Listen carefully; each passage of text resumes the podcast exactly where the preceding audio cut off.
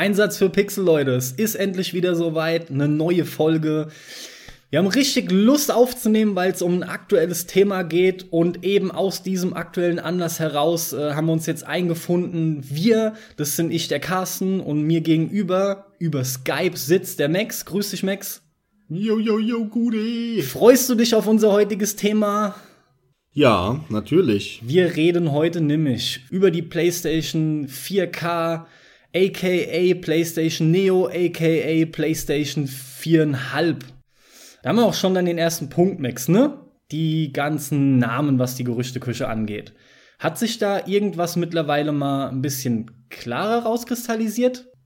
Der offizielle Name, ähm, also der Projektname des Gerätes soll Neo sein. Allerdings wurde es halt von Sony wie alle anderen Gerüchte nach wie vor nicht bestätigt. Aber 4K und 4,5 das sind Namen, die kamen eigentlich nur durch die Presse auf, als das Ganze angefangen hat mit den Gerüchten. Aber das Projekt bei Sony soll den Namen haben Neo. Ob die daraus resultierende Version der PlayStation dann tatsächlich auch Neo heißt, das wage ich zu bezweifeln oder zumindest ist, muss es nicht sein, weil die Projektnamen ja in der Regel abweichen. Immer, oder? Gab es schon mal den Fall, dass der Projektname auch übernommen wurde? Ja. Ernsthaft? Von der PlayStation zum Beispiel. Direkt von der ersten PlayStation. Ja, also okay. also der Name PlayStation war auch der Projektname meines Wissens. Gut, ist aber vielleicht auch zu simpel und gleichzeitig, um es auch positiv auszudrücken, sehr eingängig halt, ne? Dass man sich wahrscheinlich gesagt hat, passt schon. Was mich interessiert, wenn es noch um den Namen geht, hast du Hast du selber irgendwie eine Vermutung oder dir mal aus Spaß Gedanken gemacht, wie das Ding heißen könnte? Nee, Ist dir noch was anderes nicht. durch den Kopf oder so? Also ehrlich gesagt äh, bin ich da zu trocken für. Mir ist es scheißegal, wie das Ding heißt. Solange sie nicht auf den Zug aufspringen, äh, wenn wir schon bei aktuellen Themen sind, wie jetzt auch bei Battlefield oder, oder bei der Xbox, dass man anfängt, die dritte, vierte, fünfte, sechste, siebte Version eins wieder zu nennen. Also das ist die größte Scheiße und das ist einfach nur eine Unsitte, äh, dass damit irgendwann angefangen wurde. Wenn man die Zahl dann komplett weglässt, ja, wie jetzt bei einem Doom 4, wo das dann nur Doom heißt. Ja, gut, wieder. Damit kann ich noch leben. Ja. Aber, aber dass man, äh, weiß ich nicht, die fünfte Version wieder eins nennt, ist einfach nur dummer Scheiß. Ja, Sorry. Ich weiß. Aber solange es nicht äh, sowas ist, ist es mir völlig egal. Wird sich halt auch von Hollywood wieder abgeguckt mit dem klassischen, das ist dieser klassische Reboot-Fall, ne? Wir rebooten das Ganze und deswegen ist da auch keine Nummer dahinter, um auszudrücken, dass das hier der, der Beginn wieder ist von dem. Ich finde das auch ultra schlecht. Und ich bin mir auch ziemlich sicher, dass die PlayStation Neo nicht PlayStation heißen wird. das wird natürlich nicht passieren. Findest du das gut, dass die kommt oder nicht? Das klingt jetzt erstmal wie so eine ganz banale Frage. Ist aber, ja, ja, ja lach ruhig. Wir aber ganz plump diesmal. Aber ich finde es wirklich sehr gut eigentlich sogar, weil, weil daraus entsteht jetzt letzten Endes alles. Und ich bin gespannt, was die erste Antwort von dir sein wird in dem Zusammenhang. Also ich möchte äh, die Antwort noch ein bisschen aufschieben natürlich, und würde auch für die Zuhörer ehrlich gesagt vorher noch mal gerne ähm, so ein bisschen zusammenfassen, was ist auf sich hat mit dieser PlayStation Neo 4K, 4,5, wie auch immer. Unsere Zuhörer wissen das doch. Hoffentlich, aber selbst wenn man es weiß, äh, ist es nochmal cool, wenn, wenn man da das ein oder andere zusammengefasst komprimiert hört. Ähm, angefangen hat das alles auf der Games Developer Conference, äh, auf der GDC 2016. Ähm, da wurde nämlich irgendeinem Kotaku-Mitarbeiter oder äh, Mitarbeiter hört sich so so professionell an, irgendeinem, der da äh, Texte schreibt für Kotaku, ähm, wurde in in Hinterzimmern erzählt, dass in anderen Hinterzimmern Sony so eine neue Version der PlayStation 4 gezeigt hat und das hat dann halt natürlich ein paar Tage gedauert und dann gab's die News und die Nachrichten, hey, Sony bringt da irgendwas raus. Das ist ja schon relativ lustig, weil eigentlich die Gerüchte angefangen haben mit Xbox One. Da hat man nämlich schon vor Monaten, wirklich schon ganz am Anfang des Jahres 2016 Gerüchte gehört, dass Microsoft da eine neue, stärkere Version der Xbox rausbringen möchte, um auch so ein bisschen gleichzuziehen mit den meist technisch etwas sauberen ähm, PlayStation-Titeln. Und plötzlich hat sich alles um 180 Grad gedreht und Sony ballert das Zeug raus. Nach diesen Enthüllungen, will ich es mal nennen, auf der, auf der GDC, hat man ungefähr einen Monat lang nichts mehr gehört. Und dann kam die große Enthüllung von Giant Bomb. Da hat nämlich irgendeiner äh, detaillierte Informationen über die Kiste bekommen und hat die dann veröffentlicht. Und diese detaillierten Informationen sagen aus, dass ähm, die neue Version der PlayStation vielleicht sogar noch in diesem Jahr, also 2016, erscheinen wird dass Entwickler das Ding schon begutachten konnten und sogar schon in der Entwicklung damit sind anscheinend, zumindest manche Entwickler.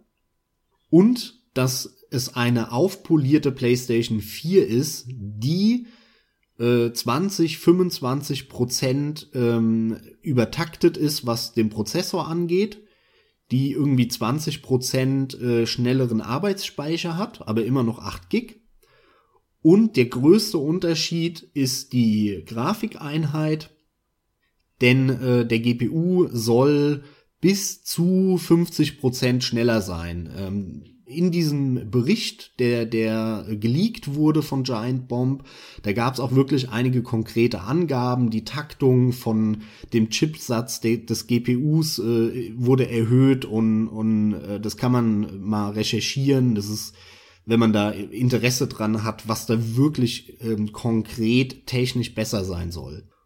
Gleichzeitig zu diesen Hardware-Informationen gab es aber auch Software-Informationen, ziemlich eindeutige, denn die Leute, die Entwickler, die Publisher, die für diese Kiste programmieren und entwickeln, müssen sichern, dass die Spiele, die für die Neo rauskommen, auch für die PS4 rauskommen. Also es, es muss im Endeffekt scheißegal sein, ob du eine PS4 oder eine PS4 Neo zu Hause stehen hast. Wenn du in den Laden gehst und dir ein Spiel kaufst, muss es auf beiden Geräten laufen. Völlig egal, was du zu Hause stehen hast.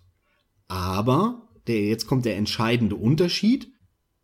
Es können Dinge angepasst sein und besser laufen auf der PlayStation Neo. Die Features müssen laut Sony wohl gleich sein. Das heißt, es geht nicht, dass man nur auf der PlayStation Neo zum Beispiel einen Multiplayer einführt. Das ist verboten. Es muss, wenn ein Multiplayer dabei ist, der sowohl auf der PS4 als auch auf der PlayStation Neo dabei sein. Aber, da die PlayStation 4 mehr Power hat und so weiter, kann es sein, dass der auf der PlayStation 4 halt mit äh, 60 Frames läuft und auf der äh, auf der PS4 mit 30 und auf der PlayStation 4 Neo mit 60. Das kann zum Beispiel sein. Also sowas kann man sich vorstellen, ähm, zumindest nach den Informationen dieser geleakten Details. Und dazu kommt noch, dass sie halt eben 4K-Auflösungen unterstützt, allerdings nicht bei Spielen, sondern nur bei, ähm, bei Videos, die man abspielt von, von, äh, von einer Blu-ray oder was auch immer. Und noch eine wichtige Info habe ich vergessen. Dann darfst du auch mal wieder zu Wort kommen. die Spiele auf der PlayStation Neo müssen Full HD mindestens unterstützen. Das heißt, äh, nach den Informationen, die geleakt wurden, wird es für die PlayStation 4 kein Spiel geben, das eine niedrigere Auflösung von Full HD hat. Soweit mal die, die Informationen der, der Informationsstand, den wir heute haben, zusammengefasst. Und ein paar Tage später hat sich danach der Europachef, glaube ich, von Compu Sony Computer Entertainment dazu geäußert, hat diese ganzen Gerüchte und Informationen weder bestätigt noch dementiert ähm, und hat eigentlich nur so ein bisschen allgemein bla bla, so ja, klar, die Entwickler, wenn man jetzt so ein Konsolenhersteller ist, dann denkt man natürlich permanent darüber nach, neue Versionen rauszubringen und so.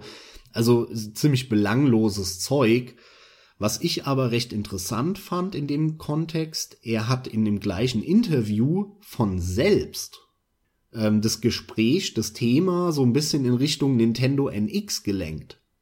Da kam bei mir zwangsläufig der Gedanke auf, Moment mal, wenn der selbst die Nintendo NX anspricht, dann könnte es sein, da ja die Brancheninsider und gerade die auf den höheren Ebenen, die sind ja schon im Austausch auch mit, selbst wenn es Konkurrenten sind. Ja, aber ein Sony-Chef ist natürlich im Austausch mit den äh, Microsoft-Leuten und den Nintendo-Leuten. Die kennen sich ja auch gut.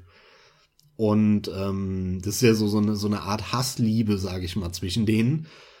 Und die haben mit Sicherheit Infos, die wir alle noch nicht haben. Das könnte ich mir vorstellen. Und daher könnte ich mir vorstellen, dass die PlayStation 4K Neo, wie auch immer sie heißen wird, tatsächlich eine Art Reaktion ist auf den bevorstehenden Release der neuen Nintendo-Konsole, nämlich Nintendo NX Next oder wie dann das Ding äh, letztendlich heißen wird. Und den Gedanken finde ich ganz spannend. Das ist auch in der Tat ein sehr guter Einwand, zumal ja um die NX-Konsole von Nintendo äh, viele Gerüchte kursieren, die sich aber auch irgendwie hartnäckig halten, dass die Kiste ja sehr wohl einiges an Mehrleistung haben soll. Und wenn sich Gerüchte über einen längeren Zeitraum halten, dann bewahrheitet sich zumindest oft ein Teil davon, ja, und ich sehe es sogar so. Also die NX-Konsole wird vermutlich deutlich mehr Leistung haben, also einen ordentlichen Zuwachs. Und äh, die Specs, die du gerade eben genannt hast, von der Neo, von der PS4 Neo, ähm, die würden auch dann eine klare Richtung schon ansagen, ne? Und es würde ganz klar in diese Richtung abziehen oder darauf abzielen. Glaube ich auch. Zumal, also es kann ja sein, dass die äh, Nintendo-Konsole im Prinzip genauso leistungsstark sein wird wie eine PlayStation 4 jetzt im Moment. Aber Sony möchte unter Umständen diese, diese technische Vorreiterposition beibehalten. Und das ist ein Gedanke, der bei Sony ja auch nicht neu wäre, sondern die haben schon immer so, so technische Flaggschiffe rausgebracht. Ich meine, die PlayStation 2 damals, das war ein, ein Hardware-Koloss, als die rauskam, äh, 99, 2000. Das war ein richtiger Hardware-Koloss mit DVD-Player und allem. Ich meine, wie viel hat die gekostet, als die rauskam? 800 Mark? 869 D-Mark. Das ist brutal. Ja, was ein Preis. Und das gleiche haben sie dann ja mit der PlayStation 3 auch wieder gemacht. Das war ein, ein Koloss. Da war die PS1 die wurde emuliert, PlayStation 2 war komplett verbaut. Das Ding hatte wie viel USB-Anschlüsse die erste PS3? Fünf hinten, vorne mit, mit SD-Karten-Slots und hier und da und pipapo.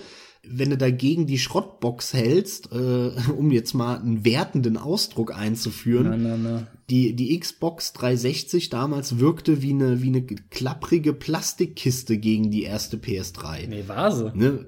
Wo das Netzteil mit drin war und nicht irgendwo nebendran liegen musste und und ähm, diese technische Vorreiterposition, die eben ähm, Sony sowohl mit der PS2, dann mit der PS3 haben wollte, immer dieses technische Flaggschiff nach vorne und die, und die Fahne hochhalten wollte.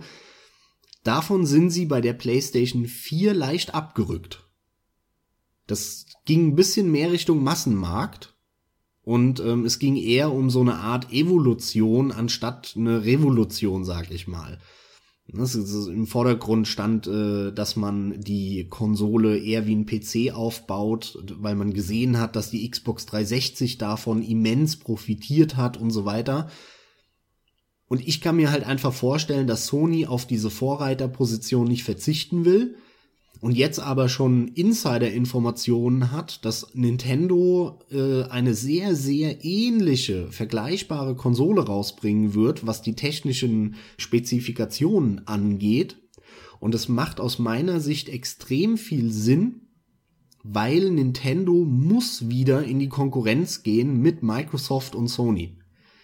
Die haben mit, Wii, mit der Wii einen äh, wie soll ich sagen, einen Befreiungsschlag erlebt und durchgeführt, der extrem respektabel ist. Ich meine, der N64 lief finanziell nicht besonders gut.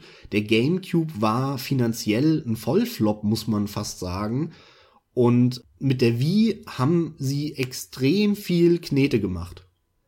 Jetzt muss man aber auch ganz klar sagen, die Wii U war wieder ein Vollflop. Das habe ich damals auch prognostiziert, ganz einfach aus dem Grund, dieselbe Kuh kannst du nicht mehrfach melken am gleichen Tag, das wird schwierig. Und das war das Problem von Nintendo, weil die haben halt, waren, hatten diese Vorreiterrolle, das erste Mal in den Casual-Markt mit einer eigenen dedizierten äh, Konsole zu brechen. Und das kannst du aber nicht wiederholen. Genau das haben sie gemerkt an der Wii U.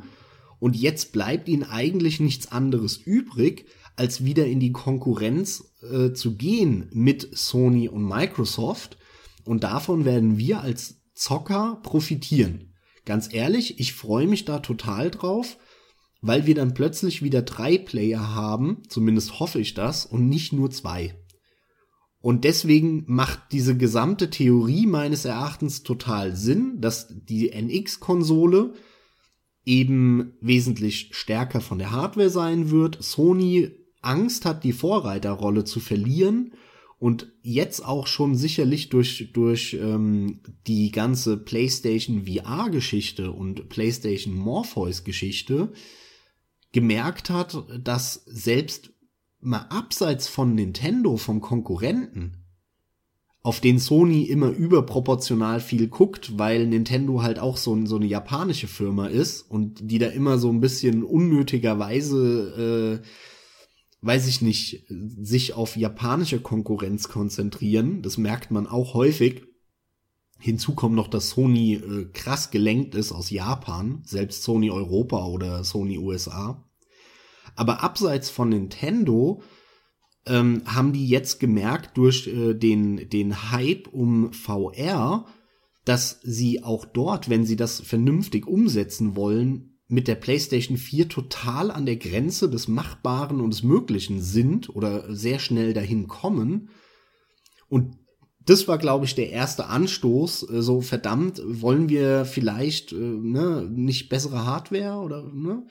Und dann kam vielleicht noch so eine Info von Nintendo, wo es dann heißt, ey, die bringen, die pushen jetzt auch. Und dann haben die mal die Chefs miteinander telefoniert und äh, seitdem war dann der Plan gesetzt, wir bringen eine neue, krassere PlayStation raus mit noch mehr Leistung. Ich bin dran. Will ich jetzt dran? ähm, erstmal will ich noch hinzufügen, dass ich zusätzlich auch sehr begrüße, dass wir jetzt äh, einen Leistungszuwachs bei den Geräten bekommen, nach ähm, Gesetz dem Fall, die Kiste kommt Ende des Jahres, ja, und NX, wann soll das alles kommen und die Xbox One? es, wir reden ja schon von einem sehr ähnlichen Zeitraum, ja? Also wir können mal davon ausgehen, dass die alle drei dann in Konkurrenz zueinander stehen. Ich denke, das ist korrekt, oder? Ich weiß über die One zu we wenig, über den One-Nachfolger. Da gibt's auch noch quasi keine Informationen.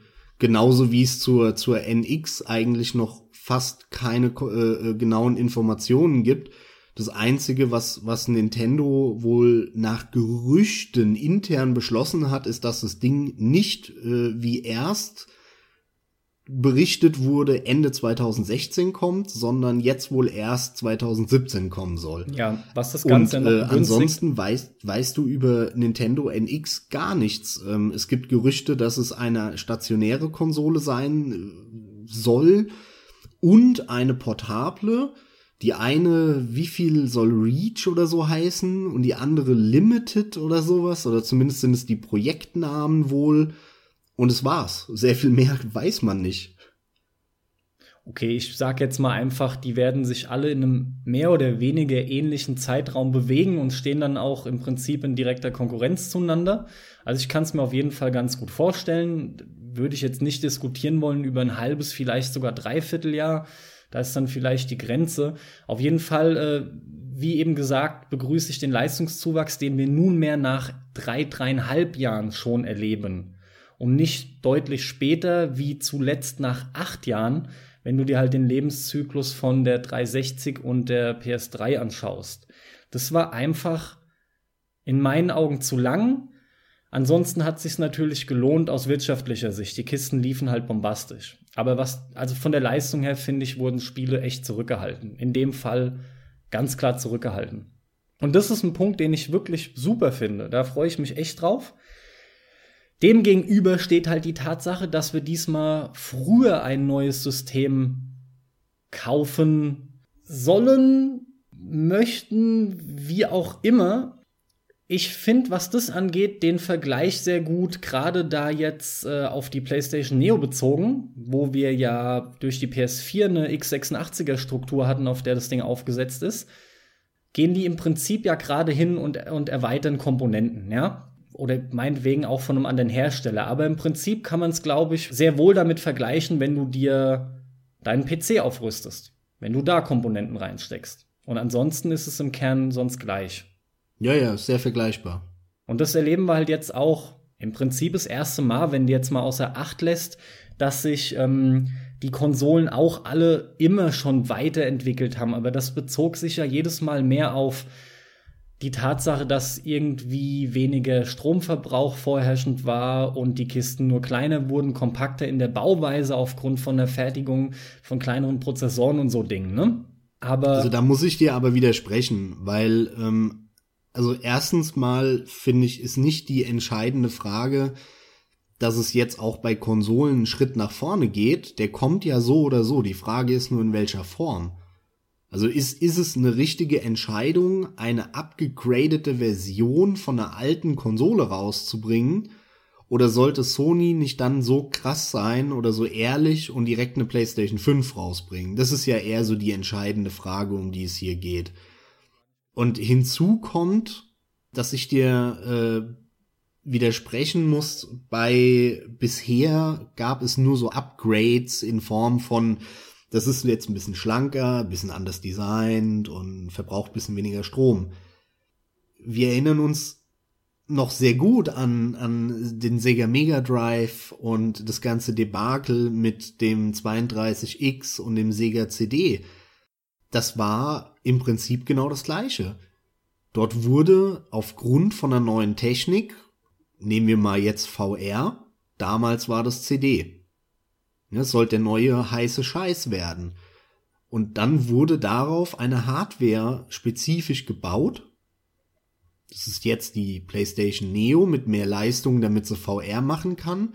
Damals war das halt äh, die das, das Sega CD, mit dem du CDs abspielen konntest und so weiter.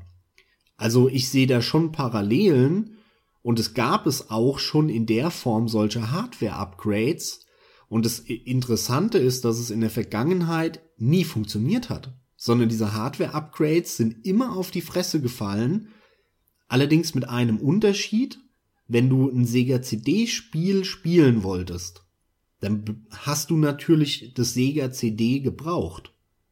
Und das ist jetzt anders. Wenn du in den Mediamarkt gehst oder, oder bei Amazon oder wo auch immer dir ein Spiel kaufst oder direkt im PlayStation Network, dann ist es erstmal scheißegal, welche Konsole du hast. Ob du eine normale PlayStation 4 hast oder eine Neo. Sondern die bei, auf der Neo läuft das Spiel nur unter Umständen besser. Oder du hast mehr Anti-Analyzing an oder ne, irgend sowas vielleicht. Mhm. Aber grundsätzlich läuft das Spiel immer. Und das ist halt so ein, ich sag mal, Spiel mit dem Feuer von Sony, weil die, die Kunst ist es, die Neo jetzt zu etablieren und zu verkaufen und das aber nur als eine Art Gimmick, als eine Art Premium-Konsole für die richtigen Fans, die aber auch bereit sind, entsprechend mehr Geld zu bezahlen. Aber gleichzeitig dürfen sie nicht in die Falle tappen, dass sie die Community spalten und plötzlich hast du nur noch Spiele für die Neo und nur noch Spiele für die Vierer und die einen haben die, die anderen haben die. Das darf halt nicht passieren. Aber das liegt Alles doch natürlich un unter der Annahme, dass die Gerüchte stimmen. Ja, aber das liegt doch schon sehr nahe, allein, allein aufgrund des Leistungszuwachs, den du da hast. Es wäre doch ein leichtes, was man da mehr rausholen kann, zu sagen, dass die PlayStation 4 dann hinten ansteht. Deswegen schiebt ja Sony auch schon gleich einen Riegel vor und ähm, entkräftet so ein bisschen das, was schon in, in, in aller Munde quasi ist aufgrund der Gerüchte. Nämlich genau das von mir gerade angesprochene. Du meinst jetzt, dass die Spiele besser laufen auf der Neo oder was? Nee, dass es letzten Endes auch so kommen könnte, dass äh, genau pa passiert, was du gesagt hast, dass, dass die Gemeinschaft ges gespalten wird, weil letzten Endes ist es von dem, was drinsteckt, mit, mit, mit dieser Leistungssteigerung doch gefühlt also, jetzt mal sorry, äh, als etwas verfrühte PlayStation 5 könnt, könnte man es doch fast genauso auf den Markt werfen. Hat halt nur diesen, diesen extrem faden Beigeschmack, von dem du gerade sprachst. Du meinst, mit einer PlayStation 5 würden sie die Community nicht spalten, oder was? Genau umgekehrt. Ich glaube, mit einer PlayStation 5 würde der Aufschrei größer sein, weil erst drei Jahre dazwischen lägen. Die, Kon die Consoleros zumindest sind fünf Schwierig. Jahre gewöhnt, ja. Zumindest im Laufe der letzten naja. 15, also, 20, naja, 15 Jahre. Also ich, ich kenne nicht die genaue Statistik, aber ich würde mal behaupten, der äh, durchschnittliche Consolero ist Anfang 20 und der hat einen Hardwarewechsel mitbekommen. Also von Gewohnheit würde ich da gar nicht so sprechen. Du und ich, wir sind da schon mehr gewohnt, weil wir einfach älter sind, aber ich glaube, der durchschnittliche Konsolenzocker ist wesentlich jünger als wir und hat da weniger Gewohnheit und Erfahrung. Da würde ich jetzt wiederum widersprechen. Ich glaube, dass sich der Durchschnitt sehr wohl zwischen 20 und, und durchaus auch bis 35 hoch bewegt. Es gibt viele wie uns. es gibt viele in unserem Ja, Moment, Alter. Moment, Moment. Äh, ich sag nicht, dass es die nicht gibt. Du meinst, die absolute Mehrheit ist jünger und hat weniger mitbekommen an, an Zyklen. Ich rede quasi vom arithmetischen Mittel. Okay, die Frage okay. ist, wo ist das arithmetische Mittel? Und das würde ich jetzt bei, bei Anfang 20 einsortieren. Vor allem, wenn du Ja. nicht nur den Besitz oder das, den, den, das Eigentum einer Konsole betrachtest, sondern auch noch die Zeit, die man da, dafür verwendet. Wenn du die noch da reinholst, dann sind wir wahrscheinlich noch jünger. Weil je jünger du bist, desto mehr Zeit hast du zu zocken. Auch das, Aber- ja. Ist im Endeffekt egal, wo wir uns genau befinden, statistisch hier und da. Ich glaube, es gibt halt einfach sehr viele, die, ähm, wie sag ich das am besten? Leute, die in die Zockerei und in das Hobby gefunden haben, mit dem Start der Xbox 360 zum Beispiel. Die waren dann ungefähr zehn, ne, so ein 95er Jahrgang. 2005 hat er die Xbox bekommen zum Release, zu Weihnachten. Da war der dann 10. Und dann hat er bis vor zwei Jahren Xbox 360 gezockt. Zehn Jahre lang. Mhm. Jetzt ist er Anfang 20, 21, 22 und hat erst einen Hardwarewechsel mitbekommen. Ich glaube, von den Leuten gibt's äh, mehr, als du glaubst. Ja, bleibt eine Hypothese. Ich, ich weiß es nicht. Es, es mag sein. Ja, und, und, und wenn es so ist, dann zählt es für die nicht. Da, das ist ein Punkt. Naja, diese, diese, dieser gewohnte Zyklus, von dem du sprichst, der ungefähr fünf Jahre ist, glaube ich halt nicht, dass es eine Rolle spielt. Ich glaube, das ist den Consoleros ziemlich egal, weil das erstens mal dadurch total zerrissen ist, dass wir jetzt so einen riesen langen Rhythmus hatten und gleichzeitig gab es aber vorher in den 90er Jahren, da, da war ein Zyklus drei Jahre maximal. Also äh, da kam irgendwann der, der, der Super Nintendo 93, äh, dann bist du 95, 96, äh, noch nicht mal drei Jahre später auf die PlayStation 1 gehüpft. Und äh, drei Jahre später hast du die PlayStation 2 unterm äh, Regal, unterm Weihnachtsbaum liegen gehabt. Und dann kam wieder äh, drei Jahre später der GameCube und äh, drei Jahre später die äh, Xbox 360. Ich würde sogar behaupten, das Gefühl, dass alles noch viel kürzer ist, wenn überhaupt, als fünf Jahre. Ist auch vollkommen in Ordnung. Ich finde auch wesentlich entscheidender, danach zu fragen, ob die Leute denn überhaupt das Geld in die Hand nehmen wollen für eine eben, ich sag's mal so simpel, nicht PlayStation 5. Die meisten Leute interessieren sich, glaube ich, gar nicht so sehr für die Spezifikationen, gerade Konsoleros. Ne? Es ist ja eigentlich immer nur ein Schwanzvergleich, wenn was weiß ich, hier ein bisschen mehr RAM drin ist im Vergleich zu der anderen Konsole, aber das wird immer nur schnell abgelesen. Letzten Endes können doch sau viele, ist zumindest meine Erfahrung, im Konsolenbereich damit nicht besonders viel anfangen. aber vermarktet wird das Ding, so was ich mitbekomme in den Köpfen der Leute, als tatsächlich lediglich diese Erweiterung, als eben, um von dem Neo wegzugehen, als eine 4,5. Und dann stellt sich eben wirklich die Frage, geben die Leute dafür das Geld jetzt aus? Ausgehend davon, dass das stimmt, was du gesagt hast, und die meisten Spieler befinden sich mittlerweile so im Alter, also die Mehrheit der Spieler befindet sich jetzt so im Alter, sagen wir mal Anfang, Mitte 20, dann haben die auf jeden Fall die finanziellen Möglichkeiten. Das dürfte schon mal kein Problem darstellen. Es geht also rein um die Entscheidung.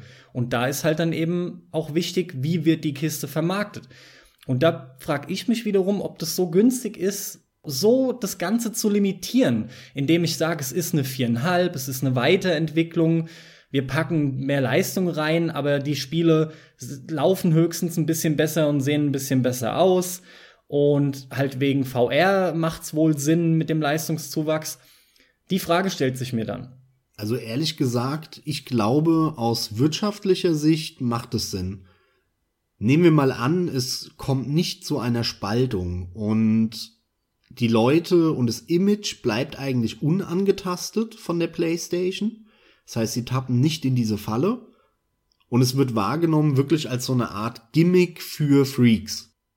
Dann behaupte ich, macht es Sinn, weil es eine Minderheit gibt. Das, da gebe ich dir vollkommen recht, das ist mit Sicherheit eine Minderheit, aber diese Minderheit ist gar nicht mal so klein. Die technisch Interessierten.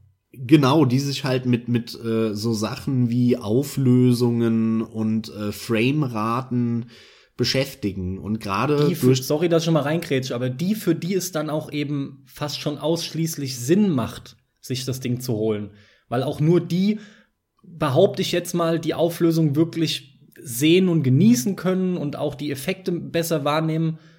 Absolut.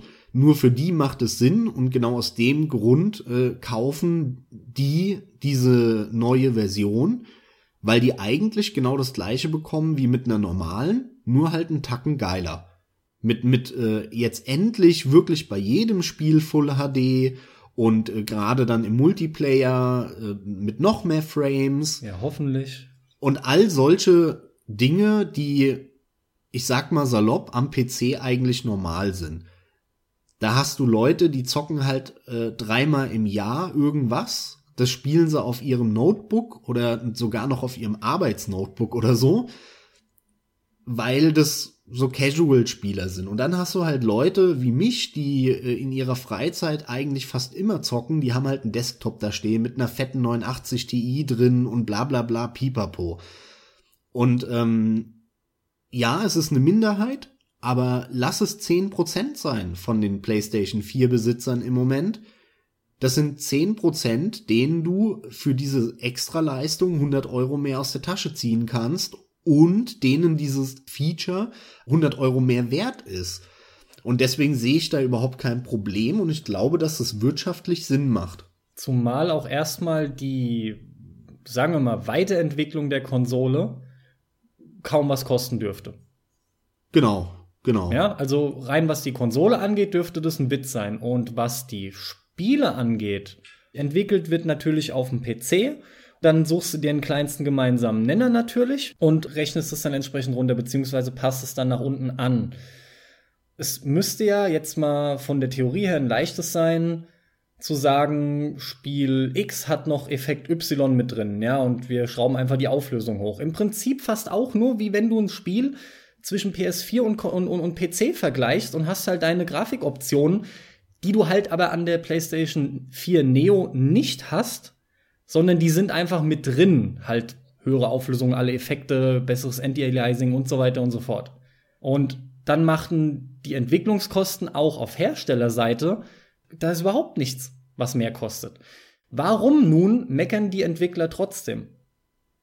Also erstens mal ähm, höre ich nicht von allen Seiten Meckerei, aber das, was sie meinen, ist natürlich, oder die Befürchtung, die sie haben, ist, dass du so eine Art Spaltung hast und dass sie in Zukunft, wenn sie ein PlayStation-Spiel rausbringen wollen, für zwei Konsolen das Ganze programmieren müssen.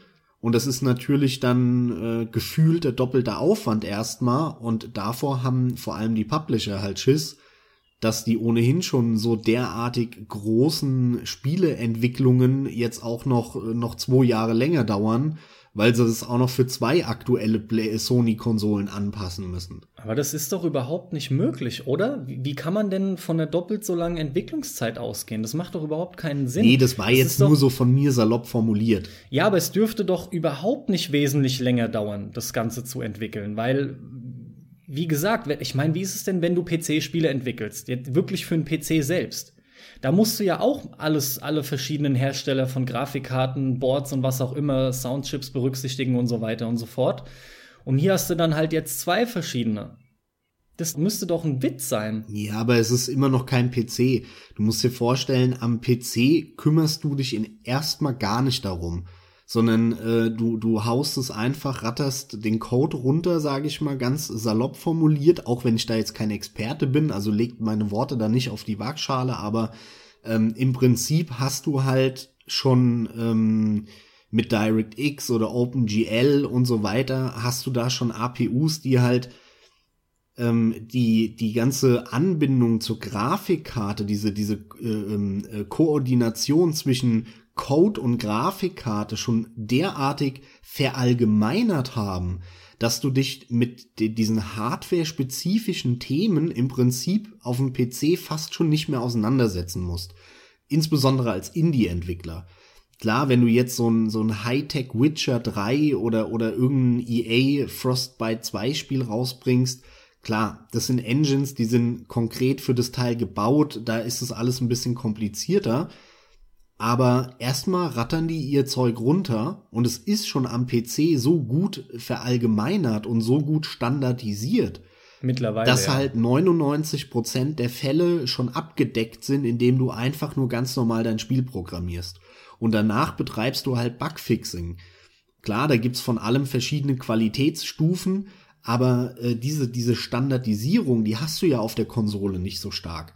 Da ist es nicht so, dass du irgendwelche Standard-Entwickler-Tools dir runterlädst und die funktionieren halt auf allem, sondern du bist dann total abhängig von den Dev-Kits und Entwickler-Software-Tools, die dir halt Sony oder Microsoft zur Verfügung stellt. Und ich glaube, dass dieser Entwicklungsprozess viel komplizierter da ist am Ende des Tages als am PC. Mhm.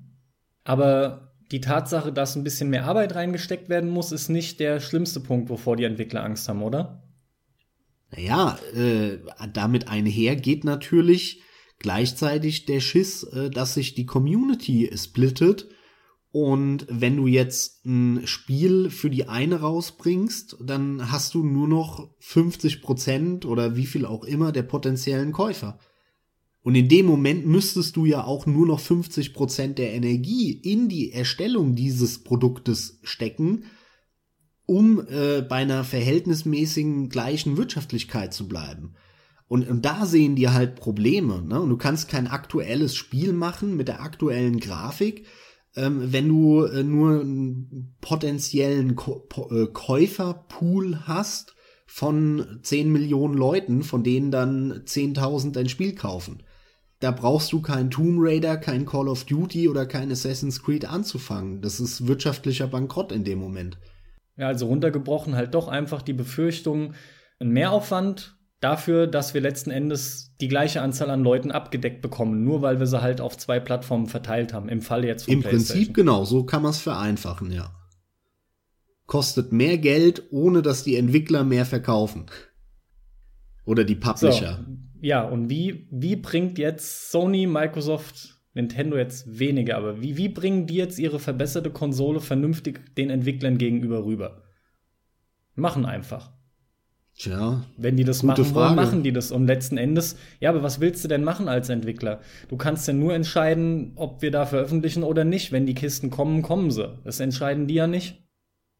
Ja, natürlich. Ja, gut, die werden schon gefragt. Ziehen sich halt ich den mein, Unmut deswegen, von Entwicklern zu, ne? Weil ja eben, die stehen ja auch in Korrespondenz und deswegen kamen die Gerüchte ja auf einer GDC auf, weil da die Entwickler ja konkret gefragt wurden. Deswegen, also auch, auch das darf man nicht unterschätzen, dass man sich da nicht versaut, ja. An wie vielen Schnittstellen da zusammengearbeitet werden muss, damit das alles echt funktioniert. Spricht auch wieder für dein Spiel mit dem Feuer, halt in dem Fall jetzt nicht bei der Community-Splittung, sondern auch bei bei den Entwicklern Genau. Absolut, ja, absolut. Sehe ich genauso.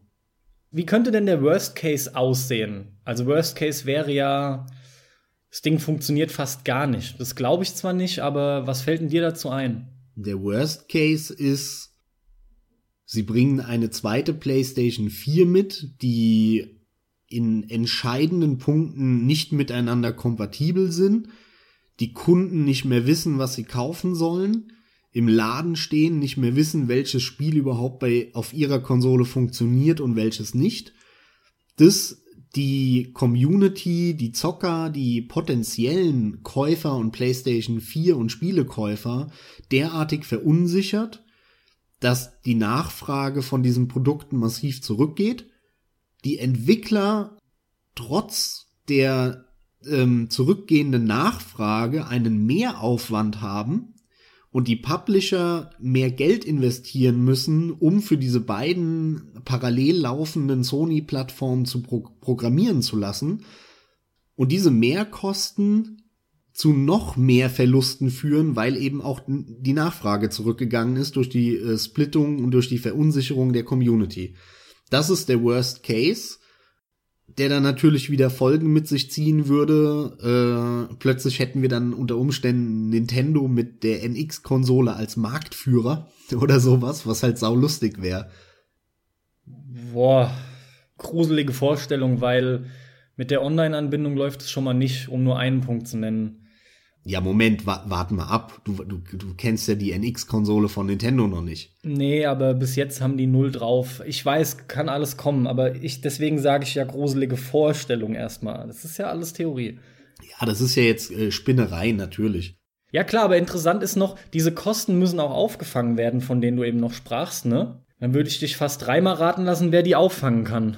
Ja, aber im Worst Case werden die nicht aufgefangen, sondern sondern die Kostenfalle ist noch viel schlimmer, weil die auch noch weniger verkaufen. Das ist der Worst Case. Und das ist das Problem dieser Konsole oder dieser Idee, dass die an zwei Enden, und zwar an beiden Enden, von denen sie abhängig sind, mit dem Feuer spielen. Ja, ja, klar. Mal andersrum gefragt, ganz persönlich. Nehmen wir mal an, äh, Sony bringt das Ding jetzt Ende des Jahres raus zum Weihnachtsgeschäft. Ob ich meine kaufe.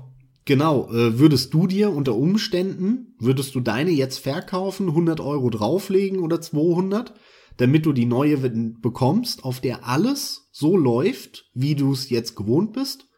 Nur manche Spiele, die genauso viel kosten, besser, mit mehr Frames und vielleicht noch ein, zwei Lichteffekte haben, wäre das dir 200 Euro noch mal wert für die nächsten paar Jahre?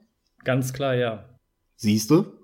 Ja, ist ja auch in Ordnung, aber ich falle ja auch in die 10% Zielgruppe, die von dir genannt wurde, als Freak, der daran Spaß hat. Ich weiß genau, was ich davon habe und ich komme wieder einmal mit weniger. Nee, weißt du was? Meine Antwort müsste lauten: Nein, das kommt in mein PC-Sparschwein. Wir beide wissen, dass das nicht passieren wird. Ja, aber eigentlich weißt du zwei, dreimal so eine Aktion und dann ist endlich Ruhe. Aber klar, bleiben wir mal realistisch und auf dem Boden, ja.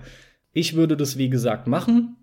Denn für das, was ich da mehr an Leistung krieg, so wie ich es mir momentan vorstelle, will ich, dass allein schon die Spiele besser laufen. Das ist schon für mich der wichtigste Punkt. Also ich muss auch sagen, mir wäre es das wert, wenn ich mir vorstelle, dass irgendwie jedes Spiel 20% mehr Frames hätte.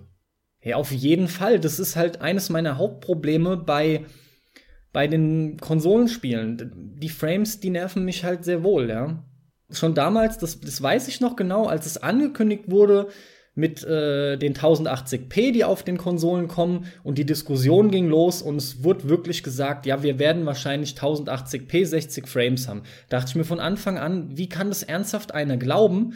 1080p 30 Frames wird der Standard, weil 30 Frames auf Konsolen schon der Standard ist. Die Leute sind es gewöhnt, die kommen damit klar. Die wenigsten haben den Anspruch, mehr zu wollen wenn sie dafür nämlich eine geilere Optik bekommen. Und natürlich wird es gemacht. Full HD, 30 Frames, dafür aber mehr in die Optik klatschen. Selbst am Full HD scheitert es ja immer noch regelmäßig.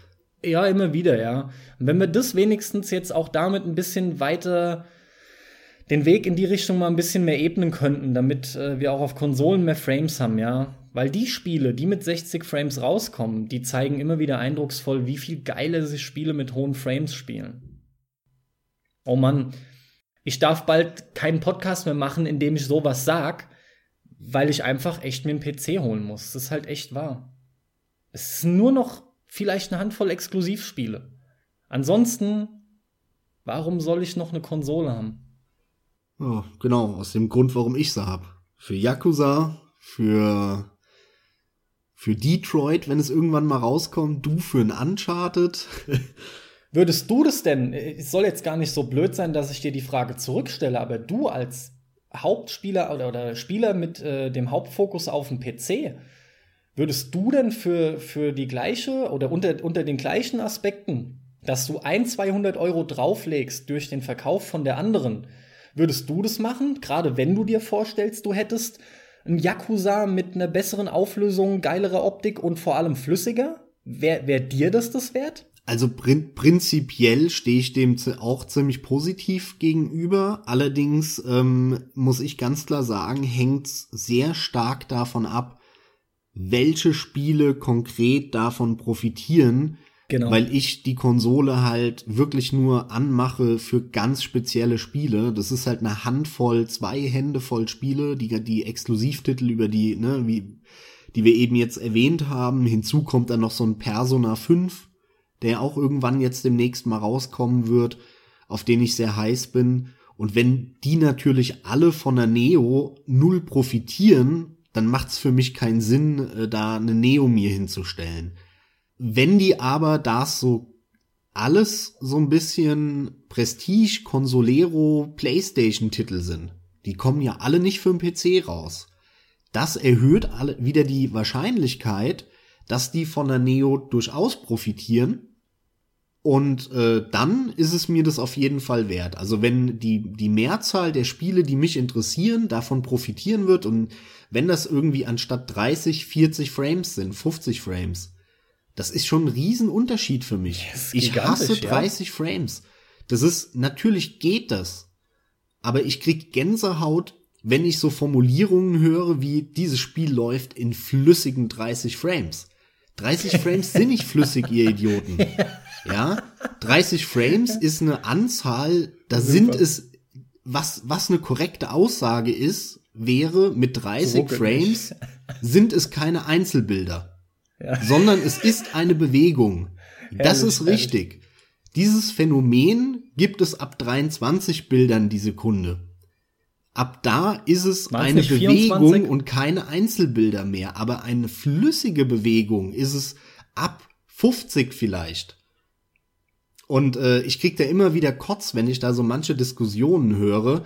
Und wie gesagt, es geht, Natürlich kann man in 30 Frames zocken. Das ist nicht so, als würde ich mir jetzt hier, weiß ich nicht, an den Kopf fassen und dann denken, scheiße, ich leg das Spiel zur Seite, weil es jetzt in 30 Frames läuft. Aber wenn ich 100 Euro mehr ausgebe und dafür meine 10 äh, PlayStation-Titel, die ich in den nächsten drei Jahren spielen werde, dafür mit mehr Frames hab, ja, gerne. Be my guest. Ernsthaft? okay. Ja, Jochen, das ist schön, deine Ansicht. ja, ja, genau. Alles klar. Sehr gut, ja. Ähm, so, jetzt habe ich wegen dem ganzen Gerede und dem Jochen-Gag vergessen, was ich eigentlich sagen wollte. Virtual Reality. Ähm, das ist ja einer der Hauptgründe, die so vorangetrieben werden. Ähm, tatsächlich, wenn du guckst, erfährst du zuerst, dass Virtual Reality davon massiv profitieren soll von der Neo und Wobei das ein Punkt ist, den will ich gar nicht groß behandeln, aber halt eben die, die 4K-Abspielmöglichkeit, ja, für Blu-Rays. Gut, aber die interessiert, ganz ehrlich, die interessiert nun wirklich keinen Arsch, behaupte äh, ich. Wenige behaupte ich. Ja, sehr wenige. Aber ich sag ja, das können wir vernachlässigen. Scheiß auf 4K Blu-rays und. Selbst das VR-Thema. Du persönlich, bei, bei den Frames und bei Grafik hast du direkt Ja gesagt. Würdest du dir das Ding holen für eine bessere, also für VR, obwohl ich da noch nicht mal verstanden habe, warum VR da besser laufen soll? Also das ist mir immer noch so ein bisschen ein Rätsel, weil das Ding hat doch eh, das ist doch so dediziert.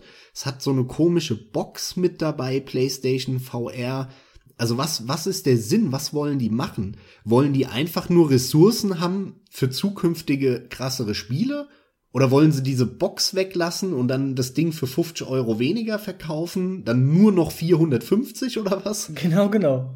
Das ist nämlich auch meine Überlegung, ob sich nicht da schon erkennen lässt, dass die definitiv mehr in, in Planung haben, ja? Also wirklich schon gezielt, wovon ich jetzt rede, das VR-Ding läuft ja auf der Vierer genauso dann. Aber kann es nicht sein, dass das schon im Hinterkopf ist mit, es werden definitiv grafisch anspruchsvollere Spiele für das VR-Ding kommen, weil die Vierer eben vielleicht doch nicht so leistungsstark dafür ist, wie wir das möchten? Oder kann es so simpel sein, dass sie auch einfach äh, in der Lage sind, mehr Frames auf die VR-Brille, auf die beiden äh, Displays jeweils zu zaubern? Das glaube ich nicht, weil also generell bringen dir die mehr Frames nicht wirklich was. Das Ding läuft ja schon mit 120 Frames, glaube ich, die die äh, Morpheus. Und ähm, ich, ich glaube, dass VR nicht davon profitiert.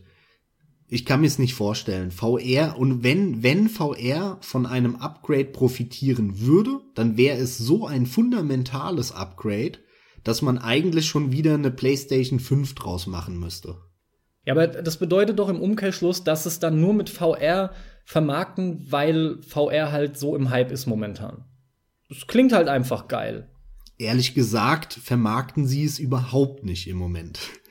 Überall, wo ich geschaut habe, kriegst du mit, hey, das Ding wird 4K abspielen können und unterstützt irgendwie also die VR-Brille ist alles mit drin. Ich weiß gerade gar nicht konkret, was sie da sagen, aber. Ja, weil die alle voneinander abschreiben, wie es Journalisten immer machen. Ich meine, Giant Bomb hat diese Details veröffentlicht. Irgendeiner hat es zusammengefasst in einem Absatz und dieser Absatz wird jetzt copy gepastet überall von jedem Journalisten. Ja, deswegen liest du das überall. Ja, wir sollten es dabei auch tatsächlich wahrscheinlich beruhen lassen, weil, weil du echt recht hast. Ähm, dieses ganze Abschreiben ist dahingehend halt ein Problem, weil wir ja, ich habe es jetzt kurzzeitig auch fast schon vergessen, weil wir einfach nach wie vor nichts wirklich konkret wissen. Das ist halt echt das Problem. Wir haben einen Projektname und die Daten sind selbst ja auch noch nicht ganz klar, oder? Nee, das ist noch alles ist nicht alles bestätigt. Das ist nur eben. ein Leak von Informationen, die null bestätigt sind. Mhm. Es ist noch nicht mal bestätigt, dass es eine neue PlayStation-Version geben wird. Gut, also ist auch nicht gesagt, wann es da Neuigkeiten geben wird. Nein. Oh Mann, also eigentlich ist, der ganze Podcast für den Arsch. Komm, mach mal aus, kein Bock mehr hier, ja. Das ist alles nur hier über hätte, wäre, das wenn. Hätten wir uns auch mal vorher überlegen können, ey. Was für eine undurchsichtige, trübe Gerüchteküchensuppe hier, ehrlich. Nee, aber ähm, es passt halt ins Bild, weil die Presse mag natürlich VR. Die Presse findet Virtual Reality toll, weil sie wieder was hat, worauf sie sich stürzen kann. Die Hersteller versuchen es zumindest mit sehr viel Nachdruck, äh, da ein ordentliches Produkt auf den Markt zu bringen. Ich behaupte aber nach wie vor, sie fallen damit ein bisschen auf die Schnauze wie beim 3D, weil hier nicht auf die Nachfrage gehört wird, es gibt keinen Kunden, der nach VR wirklich gesch geschrien hat oder der gesagt hat, sowas bräuchten wir. Ähm, sondern das ist halt technisch machbar jetzt und es ist ja auch ganz nett. Und dann kam das auf durch äh, Crowdfunding, weil das eins der ersten großen Projekte war. Und dann ging so eine, so eine, so eine Dominostein-Reihe los äh, von Zufallsereignissen, sag ich mal dass das halt total bekannt wurde. Die Presse hat sich darauf gestürzt. Bam, da sind so und so viele Millionen schon für Oculus Rift durch Crowdfunding zusammengekommen. Dann hat auch noch so ein, so ein Mark Zuckerberg da irgendwie äh, den Braten gerochen und das irgendwann mal gekauft, weil er wahrscheinlich bisschen zu viel Eigenkapital auf der hohen Kante hatte mit, mit Facebook und sich gedacht hat, ah ja, investiere ich mal, mache ich jetzt mal einen kleinen Google ne, in irgendwelche attraktiven kleinen Projekte zu investieren. Und schon hat jeder gedacht, ach du Scheiße, das wird so groß. Und dann äh, hat, hat Microsoft nachgezogen mit Augmented Reality und Sony jetzt auch so ein Ding entwickelt. Ich glaube, was wir hier beobachten, ist ein, ein riesen, eine riesengroße Blase, die extrem schnell zerplatzen wird. Vielleicht irre ich mich total. Aber trotzdem ist meine Meinung aktuell immer noch, wie seit ein, zwei Jahren, dass was Spiele angeht, dieses Thema VR eine ziemliche Nullnummer ist. Das ist sicherlich geil bei einem Rennspiel, wenn du dann wirklich dich umgucken kannst. Das ist sicherlich geil bei einem, bei einem Raumschiffspiel, also da, wo du auch im Spiel sitzt. Aber einen Shooter, ein Jump'n'Run, keine Ahnung was alles. Wie, das wirst du niemals vernünftig mit so einer blöden Brille spielen können. Das wird nicht passieren. Und es gibt sicherlich ein paar coole neue Ideen, will ich gar nicht drüber streiten. Absolut, da werden sicher coole Sachen für kommen, aber niemand gibt, wenn wir jetzt über die Massenmarkttauglichkeit reden, glaube ich eben nicht, dass, dass irgendjemand 500, 600, 700 Euro ausgibt für so eine blöde Brille mit Sensoren und was weiß ich was alles, damit er dann drei innovative Indie-Spielchen spielen kann und danach das Zeug in der Ecke liegt. Ne, also das sowas funktioniert mit einer Nintendo Wii, die 1,99 kostet, wo sich drei äh, Kumpels am Wochenende eben einen Kasten Bier kaufen, zusammenlegen und die Wii mitnehmen und drei Tage lang rumfuchteln. Da, da funktioniert es, weil das für jeden von den dreien eine Investition war von, von 50 Euro für ein cooles Wochenende. Mhm. Aber das funktioniert nicht, wenn jeder 300 Euro investieren muss und dann haben sie noch irgendein Produkt, was man nur alleine genießen kann, weil das ja nur eine Brille. Also das, das funktioniert alles hinten und vorne nicht. Und äh, stell dir mal vor, willst du acht Stunden, wenn du so, ein so einen Zocker-Samstag oder so einen Zocker-Sonntag hast und du stehst morgens auf, du bist alleine bei dir und du weißt genau, du hast den ganzen Tag Zeit, um zu zocken. Würdest du dich acht Stunden am Stück mit dieser scheiß Brille auf dem Kopf in dein Wohnzimmer auf die Couch setzen? Das, das würde doch niemand machen. In der Theorie ja, aber das Hauptproblem ist, dass man es sich ja gar nicht wirklich vorstellen kann, wie sehr sich das Ganze lohnt, bevor du es nicht wirklich auch mal probiert hast. Und da kommt ein weiteres Problem. Ähm, also nochmal zur Theorie zurück, um, um da nochmal anzusetzen ich kann mir das erstmal schon vorstellen, ja, wenn mir das was fürs Spiel wirklich gibt, aber ich sehe ähnliche Probleme wie du. Ich, ich sehe das Problem, dass Virtual Reality nur dafür, nur, das klingt jetzt halt so, so runter oder so, so abgeschwächt, nur dafür sorgt, dass du absolut eintauchen kannst in die Welt, ja, und dass du dich umgucken kannst. Also sagen wir doch mal, wie es ist. Im Prinzip kannst du dann wieder auf einen Analogstick zurückgehen, weil der rechte unnötig ist. Und mehr macht das Ding doch auch gar nicht. Und dann suche auch ich einfach den absoluten Mehrwert. Und wenn ich mir anschaue, was für Spiele, sage ich jetzt fast schon, es sind ja einfach kaum Spiele da. Das sind ja alles, du siehst ja immer nur Demos, kurz Achterbahnfahrt, kurz in Horrorhäusern, generell viel Horrorkram. Das, das kickt bestimmt, das glaube ich gerne, aber aber ob ich das permanent machen will, vor allem, was du noch nicht angesprochen hast, ist die Bewegung selbst. Ich sag dir jetzt schon, ich hätte keinen Bock, die ganze Zeit mich zu bewegen dabei. Das ist zwar jetzt halt das Klischee von dem faulen Zocker, mhm, aber absolut. ich mache halt, ich gehe Fahrrad fahren oder so, wenn ich mich bewegen will. Dann mache ich das einfach vernünftig.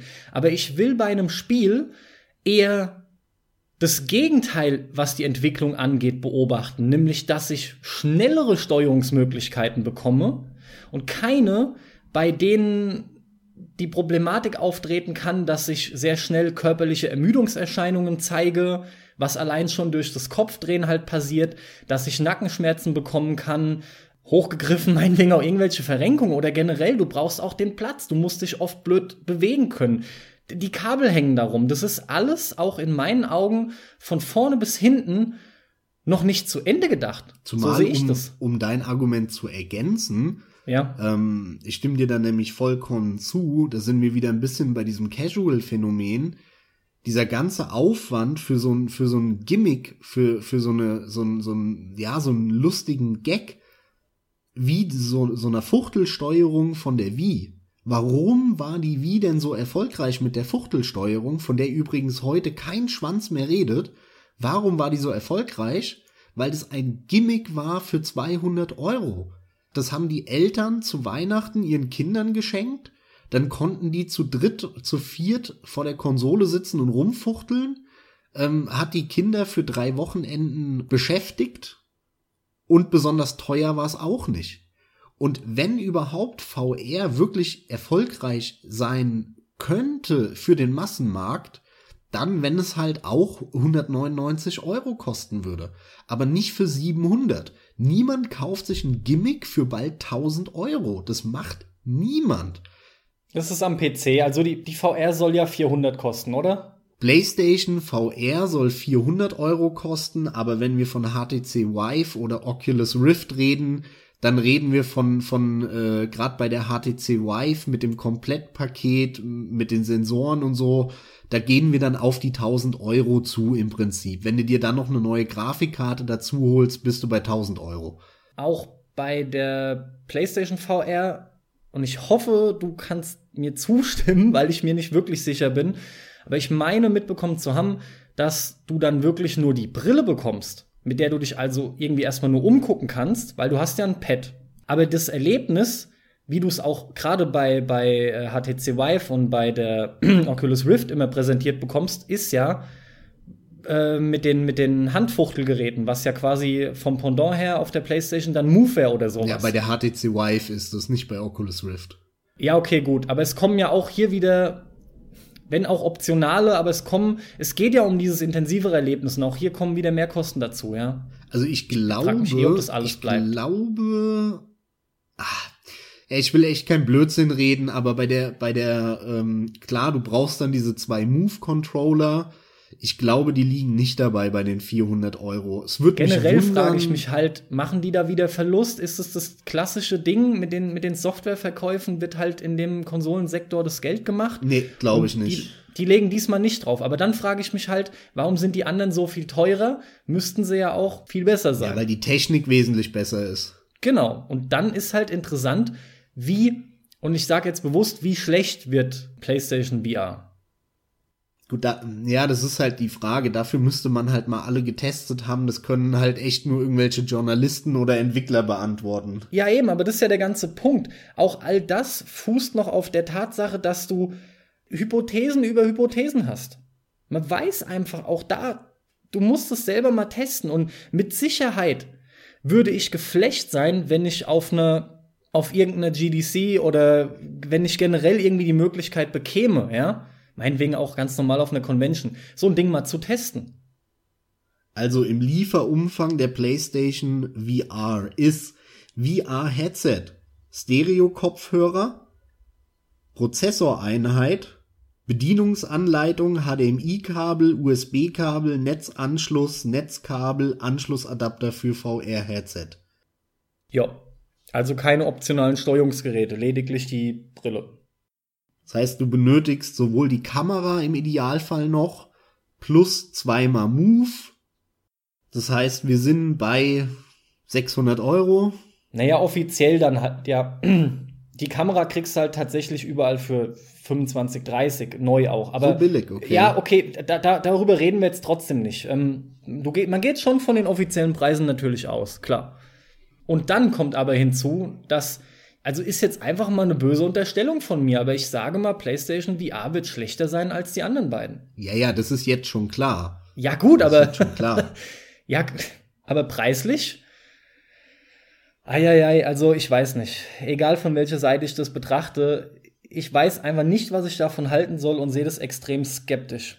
Also, aber um zurückzukommen zum eigentlichen PlayStation Neo-Thema und da die Brücke zu schließen, der Punkt ist, auf den ich zumindest hinaus wollte, ich glaube nicht, dass PlayStation äh, VR beziehungsweise VR insgesamt derartig erfolgreich sein wird. Ich glaube, das wird kein Massenmarktphänomen geben, auch wenn es durchaus einige Freaks geben wird, die bereit sind, dafür so viel Geld zu zahlen und es da mit Sicherheit auch ein, zwei coole Innovationen und Ideen geben wird. Aber es wird kein Massenmarktphänomen. Und in dem Moment macht es schon keinen Sinn, eine neue Konsolenversion nur für diese paar Leute herauszubringen. Ich glaube, dass das ein totales Randthema für, für Sony auch intern ist. Ich kann mir nicht vorstellen, dass die wirklich nur oder hauptsächlich wegen PlayStation VR diese, dieses ganze Fass jetzt aufmachen. Kann ich mir nicht vorstellen. Kann ich mir auch nicht vorstellen. Allerdings noch zu dem Punkt, dass es kein äh, Massenmarktphänomen geben wird. Aber das sehe ich ein bisschen zweigeteilt. Äh, auf der einen Seite ist halt eben die Tatsache, dass ich der Meinung bin, dass immer nur viel Geld für sowas in die Hand genommen wird von Freaks, ja, oder einfach als dieses Freaks halt von technisch Interessierten. Genauso denke ich aber, dass es sehr wohl sein kann, dass sich dieses äh, Massenmarktphänomen unter Umständen ereignet, weil, weil ich finde, es ist so, es ist so schwer bei der Entwicklung, die wir mittlerweile durchmachen, auch wenn du dir anguckst, auf was die Leute alles so anspringen und wie die momentan, es wirkt ja nach einer schieren Masse, die total darauf gehypt ist. Unglaublich viele bestellen das vor, obwohl sie noch nicht mal die Gelegenheit hatten, das auszuprobieren. Und ich will es zumindest nicht wie du kategorisch ausschließen, dass es durchaus plötzlich doch geschehen könnte. Und zwar gerade mit einem verhältnismäßig, also im Verhältnis zu den PC-VR-Brillen, äh, günstigen Anschaffungspreis. Ich finde den Markt da so unbeständig, gerade die letzten Jahre. Und ich denke, es kann sehr wohl auch drin sein. Also, Aber also, glaube, im Endeffekt, warte, lass mich das noch zu Ende führen. Im Endeffekt glaube ich sehr wohl, wie auch immer das ausgeht, ob es viele kaufen oder wenig, Massenmarkt oder nicht, dass das Ding sich letzten Endes nicht durchsetzen wird für das allgemeine regelmäßige Zocken. Aus vorher genannten Gründen. Das ist ja meine Kernaussage auch. Genau, also, aber es ist auch ich, so. Ich, ich lehne das ja nicht kategorisch ab oder irgendwas, sondern das mag ja sein, dass äh, jetzt durch diesen äh, angelaufenen Hype und diese Welle äh, das Zeug rauskommt und du tatsächlich zwei Jahre lang davon auch noch regelmäßig was hörst. Aber in zehn Jahren wird, behaupte ich, niemand auf der Couch sitzen und den ganzen Tag so eine Brille um die Ohren haben und äh, Zocken nur noch daraus bestehen. Das wird keine Revolution des Zockens, sondern es ist, wird ein Gimmick bleiben. Mehr nicht. Mal also mehr, mal halt, weniger. Halt, ist so ein, so ein Blick vielleicht in die Zukunft, nur dass die anders aussehen wird. Also vielleicht liegt es doch mehr in einer Art äh, Augmented Reality, wer weiß es. Ähm also zum Spielen nicht. Das Ding ist, ich, ich finde generell Virtual Reality genauso wie Augmented Reality unfassbar interessant. Das sind richtig geile Themen und die ja, haben in anderen Bereichen. unglaublich viel Potenzial, aber genau wie du sagst, in anderen Bereichen. Also, wenn du dir vorstellst, ähm, du würdest jetzt gerne mal wieder, weil du, wie ich zum Beispiel, ich würde gern mal wieder an nach Tokio, nach Shibuya in auf die große Kreuzung. Und mit VR kannst du das haben. Machst deinen Rechner an, ziehst die Brille auf und dann tauchst du mal wieder eine Viertelstunde ähm, nach Tokio ab und du kannst dich dort umgucken. Du fühlst dich wie als wärst du in der Stadt. Und, und das ist halt geil, so aus touristischer Sicht oder, oder aus ähm, ähm, hier Augmented Reality oder vielleicht auch VR, aber vor allem Augmented kann zum Beispiel auch in, in, der Medizin, denke ich, kann sowas auch enorm was bringen. Ja? ja, generell, ja, auf jeden Fall, auf jeden Fall. Ja, Augmented sowieso. Also Augmented wird, äh, behaupte ich, schon die Zukunft sein. Mhm. Ähm, das dauert aber noch. Ähm, wenn du Augmented Reality Brillen so halt wie es Google mit Google Glass ähm, als Idealbild sieht, musst dir halt echt vorstellen, du läufst durch die Straße und äh, du siehst halt, deine Brille erkennt, worauf du gerade guckst. Und dementsprechend kannst du dann einstellen, dass sie dir vorschlägt, keine Ahnung, wie viel das Auto kostet im UVP oder was es für Lackierungen für das Auto gibt und so ein Scheiß, weißt du? Du, da könnten wir jetzt so ein Fass aufmachen und rumspinnen, weil die Möglichkeiten sind da endlos. Also genau. was das angeht, finde ich, sind deiner Fantasie keine Grenzen gesetzt. Genau. Da sind so unvorstellbar geile Dinge drin, ja. Das, deswegen absolut, das ist definitiv schon mal die Zukunft in der einen oder anderen Form. Nur zum Spielen halte ich das halt alles für relativ langweilig und uninteressant. Und Augmented Reality ist sowieso zum Spielen nicht geeignet, äh, weil willst du jedes Mal in deinem Wohnzimmer spielen? Nur, dass einmal halt grüne Aliens aus der Wand rauskommen und einmal rote? Ich fand Augmented Reality von Anfang an nicht besonders bei Spielen. Ich, dieser ganze Kram ist schlecht. Ich will eher noch, frag mich nicht wie, aber wenn will ich eher noch präzisere, geilere, schnellere Steuerungsmöglichkeiten. Ich hätte lieber einen geilen neuen Controller, der aber wirklich eine richtige Revolution ist. Was, was man sich gerade jetzt gar nicht vorstellen kann. Irgendein Hirngespinst halt, der aber durch eine andere und noch bessere Art von Steuerung dafür sorgt, dass ich da ein besseres Wirken auf die Welt habe. So wie die, besser kontrollieren so wie die Maus kann und damals, als sie rauskam. Ja, genau, so wie die Maus damals revolutioniert hat. Sowas in der Art. Das ist ja auch eigentlich nicht unvorstellbar, aber sowas wünsche ich mir mehr als die Tatsache, dass ich halt jetzt dann dreidimensional da irgendwie das Ganze sehen kann und, und meinen Kopf drehe. Das ist schon geil, keine Frage. Da soll mich auch keiner falsch verstehen. Aber ja, haben wir jetzt oft genug gesagt. Auf Dauer und jedes Mal glaube ich auch nicht. Ja, und wie stehst du zu der Aussage von mir, dass ähm, Sony ich glaube halt nicht, dass Sony eine, eine PlayStation Neo nur oder hauptsächlich darauf baut und plant. Nee, glaube ich auch nicht. Aber ich glaube sehr wohl, dass, um auch eben das VR zu pushen, äh, das einfach fürs Marketing was äh, ein Pferd ist, auf das man aufspringen sollte in irgendeiner Form. Das stimmt, das ja. Wird das mit Sicherheit mit erwähnt, ist nur die Frage, was es tatsächlich wirklich bringt. Denn sie können ja wohl kaum was versprechen, was dann nicht gehalten werden kann. Ja, die Blase würde sofort platzen. Das stimmt absolut, genau. Was wir bis jetzt an Gerüchten kennen, haben wir besprochen. Ja, genau. Lass einen Deckel drauf machen. Ich kann abschließend nur sagen, ich finde das Thema echt hyper interessant und werde das echt ziemlich genau weiter verfolgen, weil, ähm, wie ich vorhin schon erwähnt habe, dass Sony da wirklich die Eier hat, das muss man ja echt sagen, als Marktführer jetzt so mit dem Feuer zu spielen, obwohl sie es eigentlich gar nicht bräuchten, und hier wohl eine Notwendigkeit sehen, mit dem Feuer zu spielen, um diese Marktführerschaft, die sie aktuell haben, weiterhin zu behalten.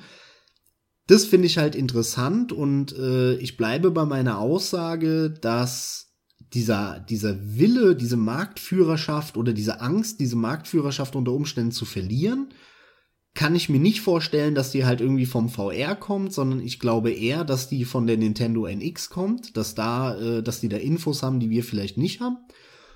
Und gleichzeitig in, interessiert mich einfach persönlich VR relativ wenig und aus den genannten Gründen glaube ich auch nicht, dass es groß erfolgreich sein wird. Und deswegen interessiert mich eine PlayStation Neo, die irgendwie VR besser machen soll, auch relativ wenig.